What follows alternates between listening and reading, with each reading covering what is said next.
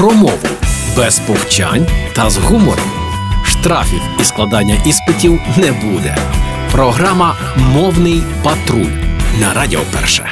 Вітаю на Радіо Перше. Мене звати Лілія Криницька і вже саме час мовного патруля. Сьогодні розповім про слово, яке супроводжує мене із дитинства і завжди оповиває теплом. Якось ми із братом і мамою хазяйнували на горищі нашого будинку і натрапили на справжнісінький скарб. Знаю, звучить як у казках про скрині з золотом, але ми знайшли старі глечики, якими користувалася ще моя прабабця Ганя із Житомирщини. Звідти, власне, вона їх і привезла колись. Я взяла їх у руки і аж вигукнула: О, гладущики! І сама здивувалася з того, що сказала, бо вже й не пам'ятала, коли востаннє казала це слово. Отож, гладущик або гладишка. Чи знали ви, що наш український вишуканий глечик має ще й такі рідко вживані синоніми? Це такий глиняний посуд без ручки, який зручно було вішати, сохнути на тин. Це слово ніби розширює наші семантичні обрії, бо дуже незвичайне і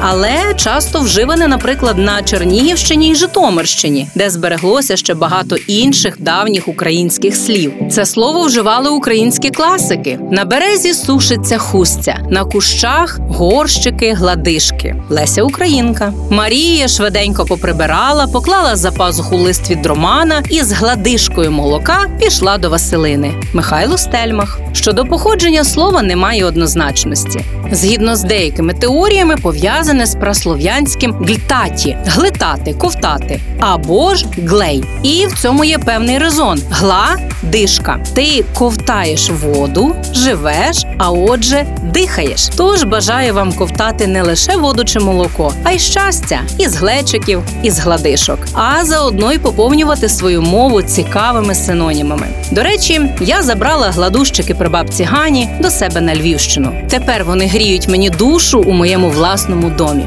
А на цьому сьогодні все. Почуємося у мовному патрулі на Радіо Перше. Програма Мовний патруль на Радіо Перше.